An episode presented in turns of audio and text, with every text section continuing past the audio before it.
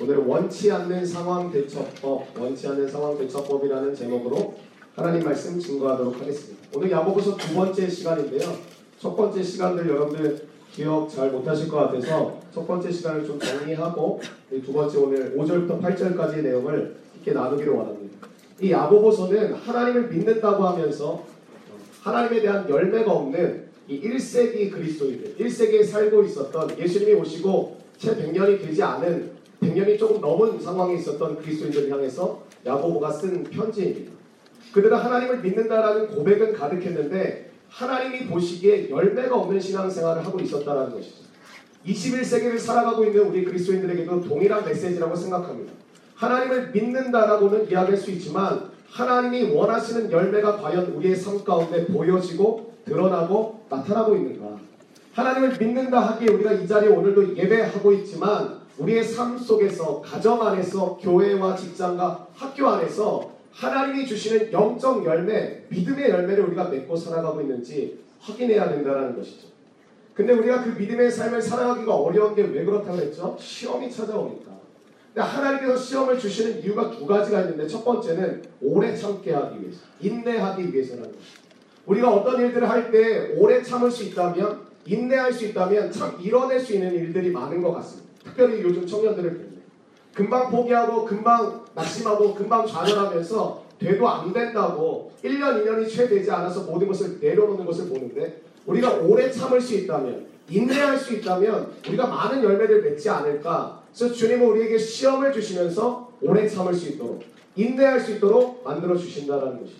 주님이 시험을 주시는 두 번째 목적은 우리를 부족함 없게 하시는 부족함 없게 하시는 시험을 통해서 우리를 성장하게 하십니다. 성숙하게 하십니다.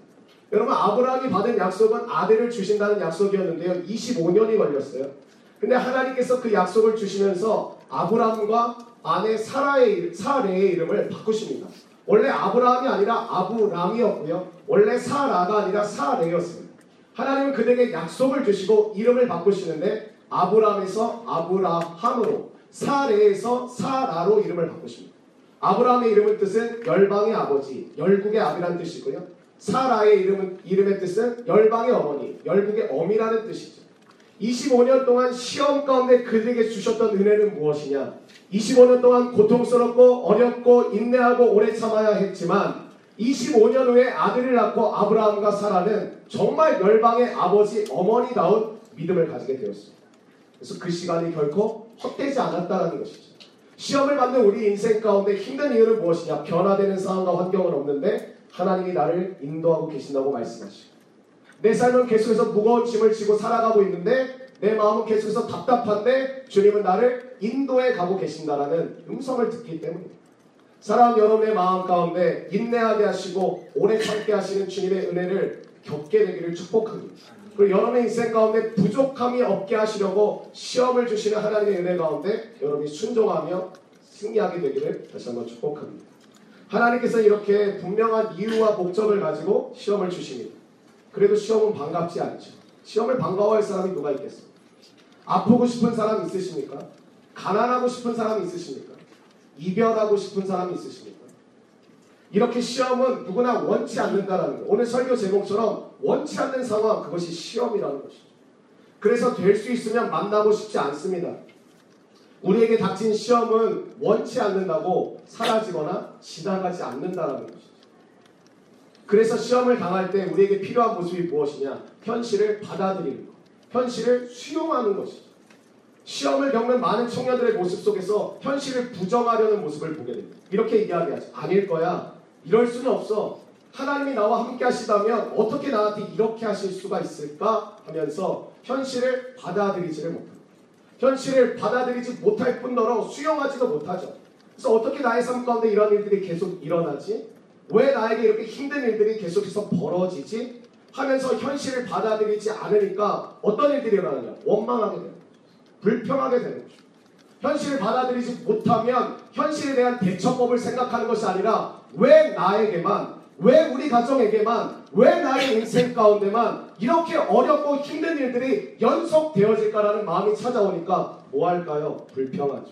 뭐 할까요? 원망하게 되어 있어요. 그래서 여러분 하나님께서 애굽에서 400년 동안 노예로 살아가던 이스라엘 백성들을 출애굽 쉽게 말하면 탈출시켜 주시지 않습니까? 출애굽한 이스라엘 백성들이 나온 곳이 어디였냐면 광야였습니다. 광야는 어떤 곳이죠? 아무것도 없는 거예요. 아무것도 없는 곳이에요. 인간의 힘으로는 어떠한 필요도 채울 수 없는 곳이 바로 광야입니다. 이스라엘 백성들이 출애굽하게 돼서 자유를 누리면서 기쁨을 누리는 것도 잠시였어요. 와 기쁘다. 우리가 자유케 됐다. 해방을 얻었다. 이것도 잠시였어요. 나온 곳이 어디라고요? 광야라고. 광야는 아무것도 없는 곳입니다. 인간의 힘과 노력으로는 어떠한 것도 얻을, 얻어낼 수 없는 것이 광야입니다. 즉 부정적인 현실과 맞닥뜨리게 되면서 그들이 경험하게 되는 것은 무엇이냐? 현실을 받아들이지를 못합니다. 하나님께서 우리에게 복을 주시려고 끄집어내셨으면 탈출시키셨으면 좋은 곳으로 인도하셔야 되는데 우리를 광야로 인도하셨다는 것이죠. 이 땅은 이스라엘 백성들에게는 친숙한 곳입니다. 알고 있는 곳입니다. 우리의 노력으로는 여기에 얻을 수가 없어요. 우리의 힘으로는 이 땅에서 버텨낼 수가 없는 땅임을 그들은 직감하고 있었던 것이죠. 그래서 하나님께 감사하고 기뻐하는 것도 잠시 자신의 삶의 현실을 바라보면서 불평과 원망하기 시작합니다. 그래서 출애굽기 16장 2절과 3절에 보면 이렇게 고백하고 있습니다. 이스라엘 자손 온 회중이 그 광야에 있어. 그 광야에 있어. 모세와 아론을 원망하여 이스라엘 자손이 그들에게 이르되 우리가 애굽 땅에서 고기 가마 곁에 앉아 있던 때와 떡을 배불리 먹던 때에 여호와의 손에 죽었더라면 좋았을 것을 너희가 이 광야로 우리를 인도해 내어 온 회중이 줄여 죽게 하는도다. 아멘. 하나님께서 애굽에서 탈출시켜 주시는 은혜를 경험했음에도 불구하고 그들은 광야라는 원치 않는 상황을 맞닥뜨리게 되니까 불평하기 시작합니다. 원망하기 시작합니다.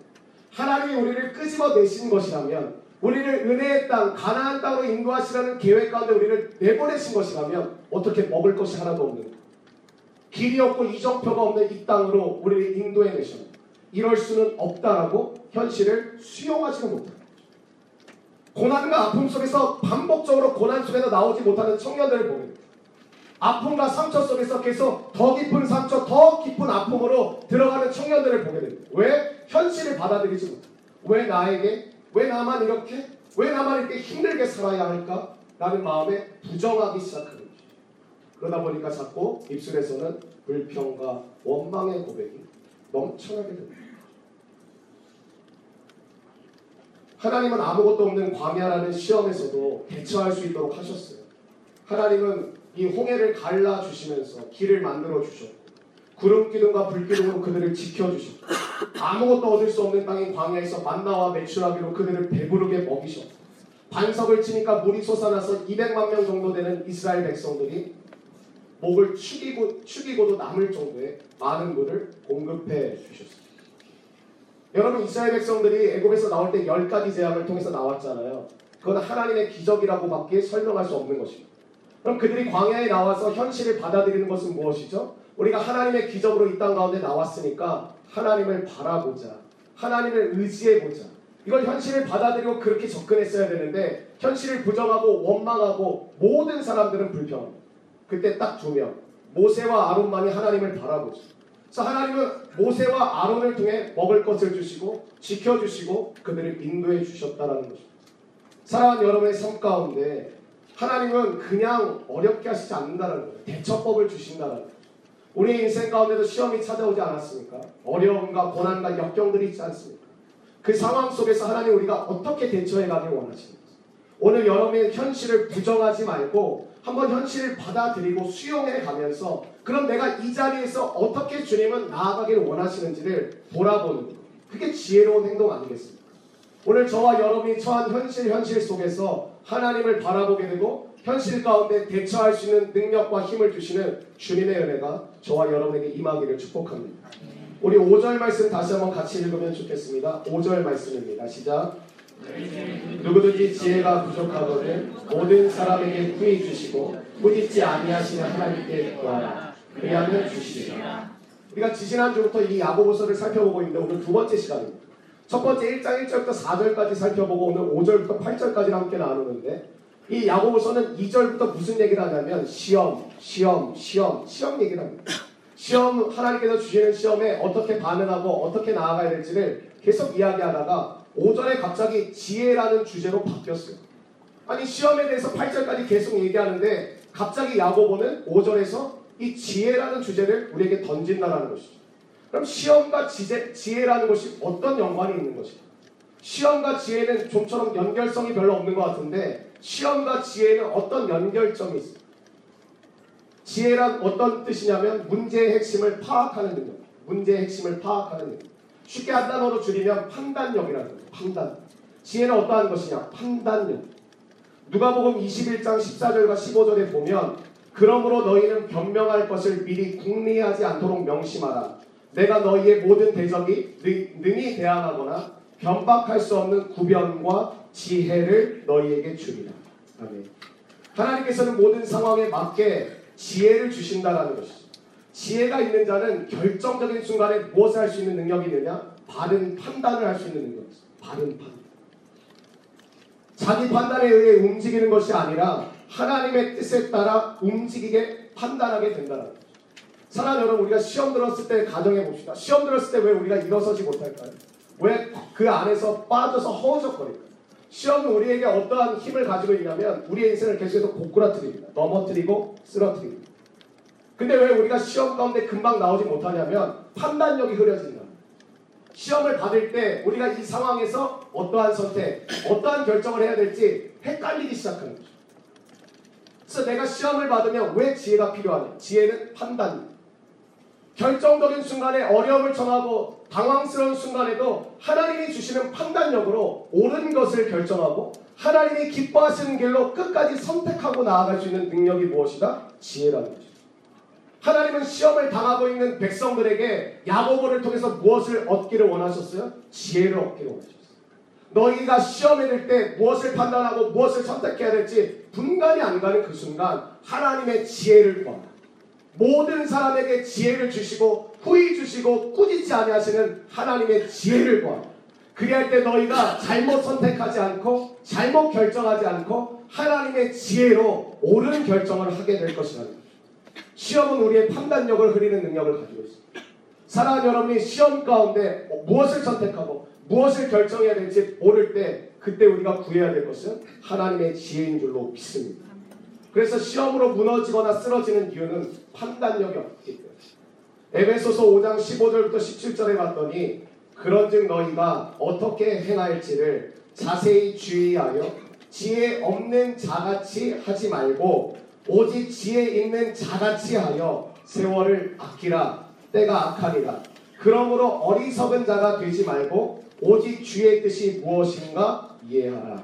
아멘 지혜는 무슨 능력을 가지고 있냐면요. 시험 속에 담겨 있는 하나님의 뜻을 발견할 수 있는 능력을 가지고 있어요. 시험 속에 담겨. 그래서 시험이 찾아왔을 때 그냥 괴롭고 그냥 힘들고 그냥 어려운 것이 아닙니다. 왜냐하면 하나님은 시험 속에 자신의 뜻을 숨겨 놓으시기 때문에 그렇습니다.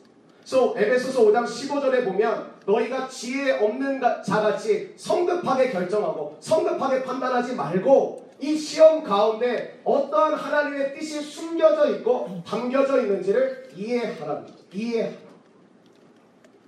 하나님께서 우리에게 시험을 주시는 이유가 16절에 담겨져 있습니다. 때 세월을 아끼라. 때가 악하니. 이 표현은 어떠한 의미냐면 하나님이 우리의 인생 가운데 때를 시간을 아낄 수 있는 기회를 주신다. 기회. 그래서 우리가 지혜 없는 자같이 빠르게 판단하고 성급하게 결정을 하는 것이 아니라 우리가 하나님께서 주시는 지혜를 가지고 올바르게 결정하고 올바르게 선택하면 하나님은 우리가 그 시험을 통하여 세월을 아낄 수 있는 기회를 주신다는 거죠. 그렇게 된다면 시험은 단순히 어렵고 단순히 아프고 단순히 괴로운 것이 아니라는 거죠. 오늘 에베소서 말씀을 통해서 주님이 우리에게 주시는 말씀은 시험 가운데 나의 뜻이 담겨져 있다는 것이죠. 그 뜻을 너희가 이해할 때, 그 뜻을 이해할 수 있는 지혜가 너희에게 임할 때 세월을 아낄 수 있는 기회도 함께 찾아갈 줄로 믿습니다. 사랑하는 여러분의 삶 가운데 시험을 받으면 그냥 힘들다, 괴롭다, 짜증난다고 하지 말고 그 시험 가운데 지혜 없는 자같이 그냥 감정적으로 반응하는 것이 아니라 하나님이 이 시험 가운데 숨겨져 있는 주님의 뜻이 무엇인지를 이해할 수 있게 되는 하늘의 지혜가 여러분에게 임하기를 원합니다. 그 지혜를 통하여 하나님이 주시는 기회도 저와 여러분의 삶 가운데 넘쳐났으면 좋겠습니다. 하나님의 지혜만이 모든 시험을 이길 수 있도록 하신다라는 거죠. 그래서 결론은 무엇이냐? 모든 사람에게 꾸이 주시고 꾸짖지 아니하시는 지혜를 구하라는 거예요. 그리하면 주시리라. 결국 우리의 인생에 다가오는 시험은 누구의 힘으로 이길 수 있다고요? 하나님의 지혜. 하나님의 지혜가 우리의 삶, 삶에 임하게 될 때, 우리가 깨닫게 될 때, 그 지혜는 우리의 인생의 시험에서 건져주는 믿음의 능력이 나타나게 될 줄로 믿습니다. 그래서 저는 여러분이 단순하게 생각하시면 좋을 거예요. 주님은 단순하게 표현하시거든요. 구하라, 찾으라, 문을 두드리라. 근데 우리는 점점 복잡하게 하는 능력을 우리 스스로 가지고 있는 거예요. 구하라라고 하면 우리 마음가대로 막 상상을 합니다. 이게 정말 하나님이 말씀하신 대로 나에게 얻게 되어질까? 정말 이 말씀이 이루어질 수 있을까? 우리 머리가 복잡해졌다라는 것이죠. 그러 하나님이 구하라고 하면 구하면 되고 찾으라고 하면 찾으면 되고 두드리라고 하면 두드리면 되는데 우리는 이것을 꼬기 시작합니다. 정말 구한다고 이루어질까? 정말 찾는다고 내게 그것을 허락해 주실까? 정말 문을 두드린다고 하나님께서 나에게 그 길들을 열어주실까? 여러분 의심하지 말고 구하고 찾고 두드리게 되기를 원합니다. 여러분과 저의 삶에 하나님이 말씀하신 거 구하라는 메시지는요. 시작 성경에 수도 없이 나옵니다. 구하라, 구하라, 구하라. 얻지 못하면 구하지 않았기 때문이라고 말씀하시고 예수의 이름으로 구할 때 무엇이든지 구하면 얻게 될 것이라고 말씀하십니다. 저와 여러분의 삶에 구하게 되길 원합니다. 복잡하게 생각하지 말고 구하는 저와 여러분 되기를 다시 한번 축복합니다. 우리 6절과 7절의 말씀 읽겠습니다. 6절과 7절의 말씀 시작. 조금도 의심하지 말라. 의심하는 자는 마치 바람에 밀려 요동하는 바다 물결 같으니 이런 사람은 무엇이든지 쉽게 얻기를 생각하지 말라. 아멘. 시험을 이기게 하시는 하나님의 믿음으로 나아갈 때, 하나님을 향한 믿음으로 나아갈 때, 우리에게 찾아오는 장애물이 있는데 그건 의심입니다. 아마 안 해보신 분 없을 겁니다. 의심 안 해본 사 하나님을 향해 의심 안 해보신 분 없을 것입니다. 우리가 믿음으로 나아갈 때 꼭 우리 마음 안에 찾아오는 것이 의심입니다. 의심. 의심이라는 단어를 영어 성경에 찾아봤더니 이렇게 표현하고 있더라고요. Divided mind. 나뉘어진 마음이에요.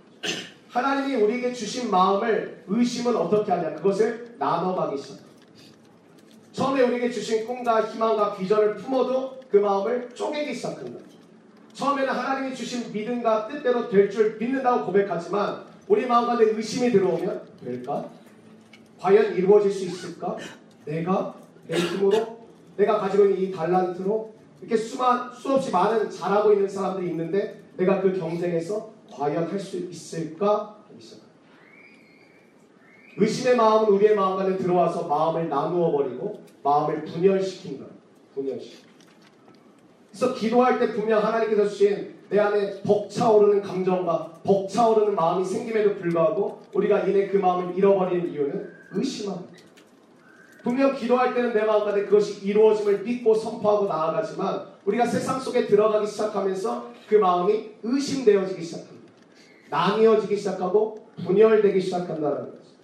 그래서 하나님을 신뢰하지 못할 때 우리 안에 불공평하다라는 생각이 많이 들어오는 거죠. 불공평. 특별히 믿음의 동역자들 안에서도 나보다 옆에 있는 사람들이 내가 받길 원하는 은혜를 받거나 축복을 받으면 왜 나에게는 저런 은혜가 찾아오지 않을까라는 불공평스러운 마음이 찾아온다는 거죠. 불공평하다는 생각을 가지고 있다면 우리가 하나님을 신뢰하지 못하고 있을 수도 있습니다. 로마서 12장 3절이 저는 이거에 대한 답이라고 생각하는데 마땅히 생각할 그 이상의 생각을 품지 말고 오직 하나님께서 각 사람에게 나누어 주신 믿음의 분량대로 지혜롭게 생각하라. 마땅히 생각할 그 이상의 생각을 하지 말고 오직 하나님께서 각 사람에게 나누어 주신 믿음의 분량대로 지혜롭게 생각하라. 믿음의 분량대로 생각하지 못하는 사람은 마땅히 생각할 것 이상의 생각을 하기 시작한다는 거죠. 아마 이 자리에도 걱정을 지나치게 많이 하시는 분들이 있을 것이죠. 오늘 일들도 걱정할 것이 많지만 내일, 내일 모레 앞으로 다가올 먼 미래까지 이미 걱정하고 계신 분들이 많다라고 생각됩니다. 우리 마음 가운데 주님이 원하시는 것은 우리가 믿음의 분량대로 하나님이 주신 것을 감사하게 받으면 기쁘게 살 수 있는데 우리는 하나님이 주신 생각의 이상의 것을 걱정하고 하나님이 주신 생각의 이상의 것을 품기 시작하면서 의심하게 되고 염려하게 되고 두려워하기 시작한다. 오늘 주님을 로마서 12장 3절을 통해서 너희 안에 내가 너에게 준 마땅히 생각할 것만 생각하자. 내가 너에게 품게 한 그 마음만 품자. 그렇게 말씀하시는데 우리는 주신 마음 이상의 것을 고민하기 시작, 생각하기 시작. 그러면서 우리 마음 가운데 의심하기 시작한다는 거죠. 저도 마찬가지인 것 같아요. 목회를 하면서 이 조바심이 참 많이 나요. 3년 넘게 약수교회 청년부를 섬기면서 청년들 수도 많이 늘고 공동체도 부흥했지만 그럴수록 제 아- 마음에 조바심은 더 늘어만 가는 것을 경험하게 됩니다. 그래서 자꾸만 내가 무엇인가를 해야 한다는 무거운 압박감을 가지고 하나님께 맡겨드리지를 못해요. 그때마다 변함없으신 주님을 자꾸만 의심하는 저의 모습을 발견하게 됩니다. 하나님이 하셨다라고 고백하면서도 자꾸만 내 안에 찾아오는 조바심이 나의 마음에 의심을 낳게 하고 그 의심이 자꾸만 내가 무엇인가를 더 해야만 할 것 같은 무거운 짐을 지고 하루하루 스트레스 속에 살아가게 한다. 우리가 의심하며 마음이 나누어지지 않으려면 오직 믿음으로 주님이 주신 생각만 하며 살아가야 한다. 그 이상의 생각을 할 때 우리는 의심 속에 살아갑니다. 마땅히 여러분에게 각 사람에게 나누어진 생각을 믿음의 분량대로 생각하게 되는 여러분이 되기를 축복합니다. 여러분이 생각할 이상의 것을 자꾸 생각하고 상상하면서 고민하고 하지 않아도 될 염려를 벌써 하고 5년 후 10년 후의 미래를 벌써 끌어당겨서 벌써부터 걱정하고 조바심 내고 두려워하고 무거운 짐을 가지고 하루하루 정말 불행하게 살아가는 청년들이 점점 늘어가고 있다. 왜? 내 생각의 폭이 주님이 주신 것보다 훨씬 많은 것들을 생각합니다. 오늘 여러분에게 주신 생각을 품고 오늘 여러분에게 마땅히 생각하라고 하신 것을 생각하며 하나님 앞에 나아가게 되기를 원합니다. 그것이 우리의 마음 가운데 의심하지 않고 오직 주님이 주시는 믿음으로 반응할 수 있는 믿음의 길인 줄로 믿습니다. 의심하는 사람들은 무기력한 삶을 살아가게 돼요. 게으르게 돼요. 왜냐하면 마음이 나누어졌다는 건 뭐예요? 결정하고 선택하지를 못한다는 거예요. 내 마음이 한 가지 마음이 되어야 무엇인가를 딱 선택할 수 있는데 이 의심의 마음은 우리의 마음을 나누어 버리고 분열시켜 간다는 거죠. 그래서 우리의 마음 가운데 처음에는 주님이 주신 것을 선택하면 되고 결정하면 되는데 그 마음이 나누어지기 시작. 그리고 분열되기 시작합니다. 그래서 청년들이 저에게 와서 상담하는 대부분의 내용은 무엇이냐? 뭐 하며 살아가야 될지 모르겠어요. 내가 살아가는 삶의 목적과 이유를 잘 모르겠어요. 왜? 우리의 마음이 나누어져 있기 때문에. 우리의 마음이 분열되어져 있기 때문에. 그래서 이, 이쪽을 봐도 만족함이 없고 저쪽을 봐도 만족함이 없어요. 이것을 선택해도 그렇게 기쁘지 않고 저것을 막상 너무 하고 싶었는데 해봐도 그렇게 큰 만족감이 찾아오지가 않는다. 우리의 마음 가운데 의심으로 인한 나누어진 마음, 분열되어진 마음은 뭐 하나 적 우리가 확신을 가지고 결정하고 선택하지 못하게 만들어버려. 그래서 믿음의 길을 걷는다라는 것이 지금 이 시대 가운데 너무나도 힘들어져 버렸다는 거죠. 포스트 모더니즘은 너도 옳고 나도 옳다라는 거거든요. 그래서 우리 안에 길이 너무나도 많아져 버렸어. 근데 하나님이 주시는 길은 한 가지 길이거든. 내가 곧 길이요 진리요 생명이니 나로 말미암지 않고는 아버지께로 올 자가 없느니라고. 이건 배타적인 것이 아닙니다. 그것이 진리입니다. 그 길을 걸어갈 때 하나님을 만날 수 있는 유일한 생명이고 진리이고 길인 길인 것입니다. 근데 우리 마음 가운데는 이 마음의 문화 속에서 여러 가지 길이 생겨고 그래서 무엇을 못하느냐 결정을 못 선택을 그러다 보면 자꾸 우리 삶이 무기력해집니다. 왜? 목표점을 잃어버렸기 때문에 방향성을 잃어버렸기 때문에 되게 삶에 대해서 걱정도 많이 하고 염려도 많이 하는 청년들이 의외로 삶의 열정과 삶의 노력을 잃어버리고 무기력한 게으르게 살아가는 청년들을 의외로 많이 접하게 된다. 자신이 어디로 나아가고 있는지 본인도 알지 못한 채 살아가는 것. 제 마음 가운데도 그럴 때 참 많은 것 같습니다. 저는 의심이 찾아올 때마다 자주 부르는 찬송가 하나 있는데 찬송가 545장 이 눈에 아무 증거 아니 되어도라는 찬송입니다. 이 눈에 아무 증거 아니 되어도 믿음만을 가지고서 늘 걸으며 이 기회 이 기회 아무 소리 아니 들려도 하나님의 약속 위에 서리 걸어가세 믿음 위에 서서 나가세 나가세 의심 버리고 걸어가세 믿음 위에 서서 눈과 귀에 아무 증거. 제 마음 가운데도 의심이 들어올 때마다 이 찬송을 고백 걸어가세 걸어가세 믿음 위에 서서 나가세 나가세 의심 버리 걸어가세 걸어가세 의심 주의 약속을 붙들고 눈과 귀에 아무것도 보이지 않을지라도 주님 의지하며 나아가 사람들은 믿음의 반대말을 불신이라고 생각해요. 근데 믿음의 반대말은 의심과 두려움과 염려입니다. 노력한다고 여러분 의심과 염려와 두려움은 사라지지 않습니다. 노력해 보셨잖아요. 의심하지 않고 염려하지 않고 두려워하지 않고 걱정하지 좀 말고 살아보자. 막 머리를 쳐본 사람도 있을 거고 막 괴로워하면서 아 내가 더 이상 걱정하지 좀 말자. 염려하지 좀 말자. 그렇게 노력해 보신 분들 아마 많이 많이 계실 거죠.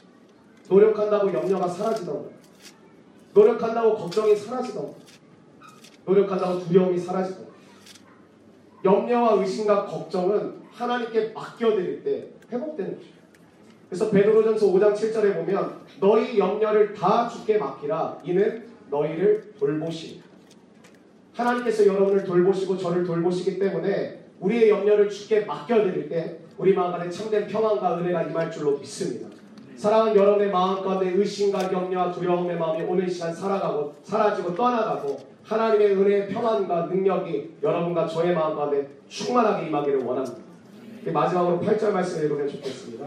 8절 말씀 시작 모든 일에 정함이 없는 자로다. 의심은 결국 우리의 마음을 나눠서 두 마음을 품게 하는 거예요. 두 마음. 의심의 마음이 자꾸 우리가 한 마음으로 주님께서 주신 마음을 붙들고 있다가도 나뉘어지게 됩니다.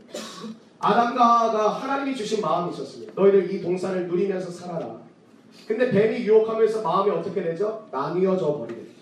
하나님이 저 선악과 왜 못 먹게 하는지 알아? 너희들 하나님처럼 될까봐. 뱀의 유혹을 받고 아담, 하- 특별히 하와의 마음이 하나님이 주신 마음으로 가득했는데 그 마음이 분열되기 시작. 나뉘어져 버리게. 그래서 마음 가운데 두 마음을 품게 돼요. 먹을까? 아니면 하나님의 약속을 따를까? 결국에는 죄를 짓게 되었죠. 우리 인생 가운데는 의심은 그것이 자라나게 되면 우리 마음 가운데 두 마음을 자연스럽게 품고 살아가게 한다는.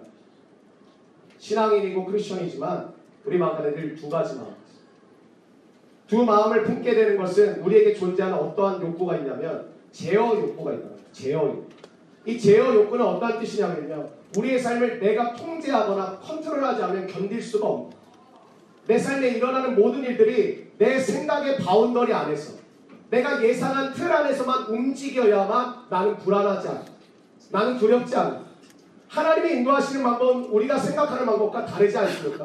그래서 이사야 말씀에 보면 내 길은 너희의 길과 다르며 내 생각은 너희의 생각과 다르다고 했죠. 근데 우리의 마음 가운데는 제어 욕구는 내가 생각하고 내가 예상하고 내가 꿈꾸던 범주 안에서 움직이지 않으면 그 틀을 벗어나 버리면 우리는 몹시 불안해하고 몹시 두려워하고 몹시 의심하기 시작한다. 그 제어 욕구는 내가 내 인생의 주인이 되고자 하는 죄성입니다. 그 제어 욕구가 하나님이 주인 되시는 삶을 막아버립니다. 내가 모든 것을 통제해야 되고 모든 것을 컨트롤해야 돼. 그 삶의 모습은 우리가 일터에서도 나타나고요. 학교에서도 나타나고요. 교회에서도 나타나요. 교회에서도 학교에서도 일터에서도 내가 통제하지 않으면 하기 싫은 거예요. 내, 내 컨트롤 안에 들어오지 않으면 연합하지 않아요. 우리의 마음 가운데 이 제어 욕구, 내가 모든 것을 컨트롤하고 모든 것을 통제해야 한다라는 이 마음이 두 마음을 품게 하는 결정적인 거죠. 하나님의 통제함으로 우리가 들어가지 못해. 하나님의 다스림 속으로 우리가 마음을 놓고 들어가지 못하는 거죠. 왜? 내가 컨트롤해야 되는데. 내가 통제해야 되는데. 하나님을 어떻게 다 믿고 내가 맡겨드릴 수 있지? 하나님이 어떻게 하실 줄 알고 내가 모든 삶을 다 헌신할 수 있지? 이 마음이 자꾸만 찾아오면서 우리의 마음을 제어하게 됩니다. 이렇게 의심은 계속해서 우리의 마음을 분열하게 해서 자기 자신을 삶의 주인으로 만들어 버립니다. 하지만 믿음은 어떠한 힘을 가지고 있냐? 하나로 모으게 하는 힘을 가지고 있다. 의심은 계속해서 우리의 마음을 나눕니다. 분열시킵니다. 근데 믿음은 하나로 모으는 힘을 가지고 있습니다. 제가 교회 사역하면서 그래서 느낀 거 하나 있습니다. 교회 사역하면서 목회자도 여기 앞에 앉아있는 우리 청년들, 성도들도 함께 주님의 은혜를 받는, 받는다는 게 뭐죠? 믿음이 성장하는 거죠. 믿음이 강해지는 거죠. 믿음이 성장하고 강해지면요, 하나 될 수 있다. 쉽게 얘기하면 은혜 받으면 하나 될 수 있다. 하나님 향한 믿음, 하나님이 주시는 그 믿음으로 하나 되는 것입니다. 근데 소위 은혜가 없는 교회, 은혜가 없는 가정은 마치 사사기의 가정, 사사기의 교회. 각자 자기의 소견에 옳은 대로 해갑니다. 연합할 수 없어요. 모을 수가 없어요. 다 교회를 다니는데 다 제각각 생각이 달라요. 청년들을 많이 만나고 사역하다 보니까 가끔 어, 이 회사의 사장님들 참 안, 안쓰럽다라는 생각이 들 때가 있어요. 회사는 누구의 비전이 선포되고 그 비전을 모아서 가죠? 회사의 사장님, 회장님이 선포하겠죠. 근데 비전을 선포해도 직원들은 그 마음에 동조할 마음이 없어요. 그냥 난 돈 벌고 여기서 월급 받아서 그냥 생활하는 것으로 만족. 그래서 저는 애플이 스티븐 잡스가 어, 돌아가셨지만 그 힘이 있었다고 생각해요. 왜 직원들 한 명 한 명에게 소명감을 심어줬죠? 거기서 일하는 자부심을 심어주고 일하는 자신감을 심어주고 어떻게 된 거죠? 하나 되게. 믿음은 우리를 하나로 만듭니다. 그래서 주님의 속성이 뭐냐? 하나예요, 하나. 에베소서 4장 4절부터 6절에 보면 몸이 하나요, 성령도 한 분이시니 이와 같이 너희가 부르심의 한 소망 안에서 부르심을 받았느니라. 주도 한 분이시요, 믿음도 하나요, 세례도 하나요, 하나님도 한 분이시니 곧 만유의 아버지시라. 만유 위에 계시고 만유를 통일하시고 만유 가운데 계시니 우리가 믿음을 가지고 가정 안에서 교회 안에서 일터에서 학교 안에서 생활하다 보면 모아지게 모아지게 그래서 우리 임원들과 엘더들과 리더 소위 리더십들은 오늘도 11시 반부터 12시 반까지 같이 기도합니다. 날씨가 더워지면서 청년부실에 한 40명 50명 앉아서 같이 기도하다 보면요 이미 저는 여기 들어오기 전에 땀으로 다 샤워를 하고 들어요. 근데 그렇게 같이 기도하고 같이 찬송하고 같이 마음을 나누면 하나 되어진다. 하나 되어져. 저는 여러분의 마음 마음들이 모아지게 되는 믿음 안에 살게 되기를 원합니다. 아멘. 우리의 마음이 모아지는 은혜가 있었습니다. 봄 수련을 준비하면서 제 마음 가운데 가지고 있는 소원이 있습니다. 지금 벌써 한 달 전부터 기도로 준비하고 있는데 기도로 준비하면서 저희 마음 안에 생기는 마음은 같이 같은 목적을 가지고 마치 앉아 있는 것처럼 보이지만 각자가 다른 마음이 있다. 각자가 다른 의견이 있다. 우리가 주님께서 주시는 믿음과 은혜 가운데 하나로 뭉쳐지게 되는 은혜가 우리 공동체 가운데 있기를 원합니다. 여러분의 등나무 등나무마다 하나님께서 주시는 믿음과 소망으로 모아지게 되는 은혜가 있기를 바랍니다. 각 등나무마다도 이렇게 하자, 저렇게 하자, 이거 먹자, 저거 먹자, 좀 이렇게 좀 쉬자, 이렇게 좀 하자, 분열되어 가는 것이 아니라 공동체 안에서 주님이 주시는 마음과 믿음으로 하나로 모아지게 되는 은혜가 우리 가운데 일어나기를 원합니다. 오늘 우리는 이렇게 함께 예배드리지만 지금 3시부터 저희 약수교회 공동체 4대 담임 목사님이 부임하게 되셨습니다. 아마 여러분들 앞에서도 곧 말씀으로 함께 나누시고 함께 여러분과 호흡할 수 있는 시간이 곧 찾아올 거라고 생각하는데 새로운 담임 목회자가 바뀌고 공동체가 새롭게 되어져 그때 우리에게 필요한 것은 믿음으로 하나 되는 것인 줄로 믿습니다. 여러분의 가정이 하나 되기를 축복합니다. 여러분이 직장에서 일하는 직원이라면 한 마음, 한 비전을 꿈, 꿈꾸게 되기를 바랍니다. 여러분이 봤을 때 사장님이 넌 크리스천이고 믿지 않고 마음이 다르더, 다, 다르더라도 그럼 회사에 들어갈 때마다 기도하고 축복해 주십시오. 제가 이렇게 도전했더니 우리 청년들 몇 명은 회사에 정말 들어가기 전에 그 회사를 바라보고 기도하고 들어간 적이 있어요. 집에 들어가기 전에 믿지 않는 가정이기 때문에 집, 집 대문 앞에서 기도하고 들어가는 청년들도 있어요. 사랑 여러분 그냥 다르다고 그냥 분열되고 멀리 두는 것이 아니라 하나님의 은혜 가운데 하나 되어지는 믿음의 주도권을 가지고 여러분이 모아갈 수 있는 믿음의 은혜가 있게 되기를 바랍니다. 제어 욕구를 버릴 수 있는 건 무엇이냐? 결정권을 주님께 드립니다. 결정. 결정권을 주님께 내어 맡길 때 하나님께서 우리 인생을 책임져 주시리라 믿습니다. 하나님이 우리 인생을 책임지시지 않는 것이 아니라 못하고 계십니다. 왜? 맡기진 않아요. 모든 것을 맡길 때 하나님께서 일하실 줄로 믿습니다. 그래서 많은 사람들이 큰 고난이나 큰 질병 앞에서 예수님을 만나고 두 손 들고 나오는 경우들을 보게 돼요. 왜냐? 내가 아무것도 할 수 없게 된 순간에 나락에 떨어지게 되면 아 나라는 존재가 아무것도 아니고 오늘 제자 훈련하면서 우리 제자 훈련하는 반 청년들이 유언장을 나눴어요. 유언장. 유언장을 두 명이 나누는데 눈물이 있어요. 죽음 앞에서 우리가 얼마나 연약한 존재이고 죽음이 앞에 놓여져 있다면 우리가 누구를 사랑하지 못하고 누구를 용서하지 못해요. 유언장을 읽는 청년, 청년이 눈물이 너무 나서 잘 읽지도 못해요. 우리 가운데 분열되어지는 마음들을 하나로 모을 수 있는 길은 믿음이라고 믿습니다. 아멘. 여러분의 마음 마음을 믿음 안에서 모아서 우리 공동체가 주님의 은혜, 주님의 사랑을 함께 나누는 믿음의 공동체가 되기를 원합니다. 아멘. 세상 것과 하나님의 것을 동시에 추구할 수 없듯이 의심과 믿음은 함께 공존할 수 없습니다.